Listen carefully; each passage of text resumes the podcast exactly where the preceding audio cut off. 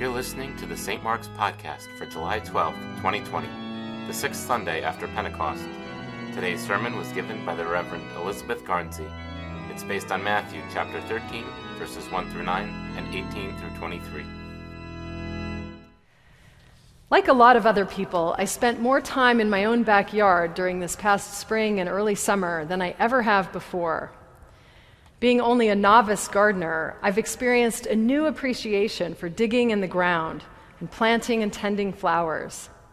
One cardinal lesson in the last few months came to me from my mother. She told me the correct word for what I plant seeds in is soil, not dirt. Dirt is dead, soil is alive. Dirt is what clings to our shoes and gets under our fingernails when we're done digging in soil. But soil contains an entire ecosystem that is critical for life. It filters water, holds waste, and even provides many potent antibiotics that help us fight disease. Soil is itself a biodiverse habitat for mice, groundhogs, worms, and billions of organisms. In fact, there are more living organisms in a cupful of soil than there are people on this planet. Not least of all, soil is the basis of the world's agriculture that provides us with food and fiber and fuel. It is the dust of which we are made and the dust to which we return. So when a sower goes out to sow, and a full three quarters of the seeds get tossed out onto the sidewalk or on rocks or among thorns, we're talking about a sower who doesn't appear to know much about soil. This parable defies direct interpretation. If you read it carefully, one minute the seeds are the words of God, the next minute they are the disciples, and the next minute the disciples are the conditions of the soil. And who knows what or whom the sower represents? It's as if Jesus invites us to toss around some of our interpretations like seeds and watch how they land differently for each listener. The default for many Christians interpreting Jesus' parables is to assume that one of the players is one of the characters is always played by God, and to assume God is always in the role of master or king or father, or in this case, maybe the sower. In this parable, even the sower, even if the sower cares deeply about his seeds, he's not worrying much about where his seeds get tossed or what happens to them when they land. A strange analogy for a sower, much less for God. But Jesus was never in the business of giving direct answers to life's hard questions. Much like a farmer cultivating fertile soil by turning it over, Jesus uses parables to cultivate the soil of human hearts, to make them fertile for growth. His teaching churns up his listeners' deepest feelings and sometimes our visceral reactions. His parables pique our conscience or offend our sensibilities to make us question our limited assumptions about God or about ourselves. In another gospel, Jesus says, Know the truth, and the truth will set you free. If we can't see the truth about ourselves, we simply are not free to become fully alive. We are like those places where weeds choke the plants. Many times throughout our lives, the seeds of wisdom or love are tossed our way, and we're just, they're not able to take root in our hearts. Maybe we're too afraid or traumatized by past events, or too hardened by loss or rejection to receive good news or to receive love. Until we do the work of facing our pains and fears the dry, rocky matter of our lives, we can't grow much beyond them. Another point of Jesus' parable of the sower might be directed to his disciples that no matter how hard we work to share the love of God with others, a lot of what we give will not be well received. We might be made to feel like a fool or like we're wasting our energy. Yet, if we as disciples of Jesus are the sowers in this story, it's not really up to us what happens to the seeds of love and good news. Our job is simply to toss them as far and wide as we can and trust that some will fall on good soil. Another way I have thought about the careless sower in this story is as neither a person nor God, but as the personification of life's random nature. The sower might represent the reality that life includes a lot of loss and waste, but the stuff that comes to life is sufficient for us. Even the smallest seed, buried in some good soil, can grow into something magnificent, even life sustaining. So much of our circumstances are brought about by an accident of our birth, or caused by human violence, or natural disaster, or increasing disorder in the universe a global pandemic, a stock market crash, illness, aging, dying. We can't control most of these things. Mostly, they are the inevitable changes and chances of this life. But our inner life is the soil we rely on to cultivate and grow the ways of love and trust and strength to face whatever life throws our way. In the parable, the small amount of seed that falls on good soil manages to produce 30, 60, 100 fold of what was sown. One of my seminary professors, Fred Borsch, the late former Bishop of Los Angeles, pointed out how realistic this parable is.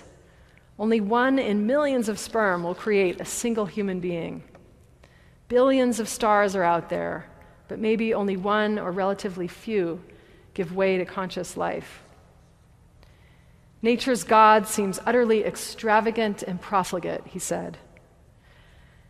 This parable resonates when we think of the human condition and all the ways loss and waste or growth and gain make up the natural order of things. We can't always understand the full value of everything that appears unnecessary or inconsequential or even wasteful in life. We only see things from our limited perspective. I think God perhaps is the seeds in this parable, turning up everywhere, even where God is least expected or most unwelcome, hoping to take root, promising to flourish and bring life if the soil is there. And so, despite all of our problems, despite all of life's suffering, there are grounds for hope in every situation. Because God is with us, even when God's presence is more of an ephemeral mystery than it is tangibly, visibly present. The seeds of life and growth, possibility itself, are all around us. Even in the scorchiest, thorniest, rockiest places, there's a seed of God's presence waiting to sprout, like a blade of grass breaking through a crack in the sidewalk. Life is ever evolving, creation is ongoing, growth happens, beauty can be present, even in the midst of loss and waste, and even, if not especially, in the midst of suffering. What will we do with the seeds that we are given? This challenge remains for us in whatever very real sufferings or losses we are dealt. What soil do we cultivate in our hearts to prepare for challenging times? This pandemic has presented many of us with some very difficult situations beyond a collective commercial and social shutdown. I've spoken with many people over the last months who have personally endured the worst challenges of the pandemic. Families who include a healthcare worker who daily risks their well being on the front lines. Others who've lost loved ones and not been able to say goodbye in, pres- in person or give them a proper burial. Parents who've all but lost their minds while homeschooling and working full time jobs. I have been inspired by so many people's solemn strength, good humor, and hopeful persistence or ability to adjust their expectations. They renew my soul by their examples. And simultaneously, our country is coming to terms with the pandemic of deeply ingrained racism that has cost hundreds of thousands of people their lives and livelihoods over many generations. Our systems are broken, and the challenge of fixing them can feel insurmountable. I've been listening to many stories and testimonies of black and brown people who are speaking out not only for justice, but healing in our country and leading us into many hidden and painful truths about our nation's history. These are people nurturing the seeds of hope and wisdom in the good soil of being open and honest, while also forgiving and hopeful even in the face of history's darkest chapters and thorniest places, and even before long term solutions have been found. Remembering those seeds that fall on the good soil in Jesus' parable, I pray that the racial conversations that take place across towns and cities and states and among friends and churches and schools and at the highest level of government will grow to 30, 60, and 100 fold in their life giving outcomes. I pray that they will bring about the transformation of our whole nation into a place of peace and prosperity for all who call it home. And returning to our individual lives, just as a teaspoon of good soil contains an entire ecosystem, so we ourselves are each a microcosm of the macro universe. Our lives contain some places that are dark and cold, or shallow and vulnerable to temptation, distraction, or the lures of wealth and greed. Our lives contain some places that are fearful, hardened, and unreceptive to change. But we also have some beautiful places within us that are fertile and available to love and forgiveness, growth and maturity. God is present in every one of these places, in all of our rocky, hardened areas, as well as the rich and ready landscapes of our lives. We almost never have a choice about the storms life will send our way, but we always have a choice as to how we will respond to them. We always have a choice about whether we will let the seeds of growth and life be choked by fear and distraction, withered by resentment or bitterness, or whether we will let them take root in us, even in the smallest patch of healthy soil to be found within our hearts. Our hope lies in the fact that no matter the randomness of life, the seeds of God's presence and ex- are extravagant and profligate, falling into every crevice and corner and able to be found everywhere in our lives. And the choices we make determine the health of the soil in our lives to grow those seeds. And when we make the choice to be open to possibility of life and hope and trust, even the smallest seed can produce the fruits of goodness beyond our wildest imaginations. Amen.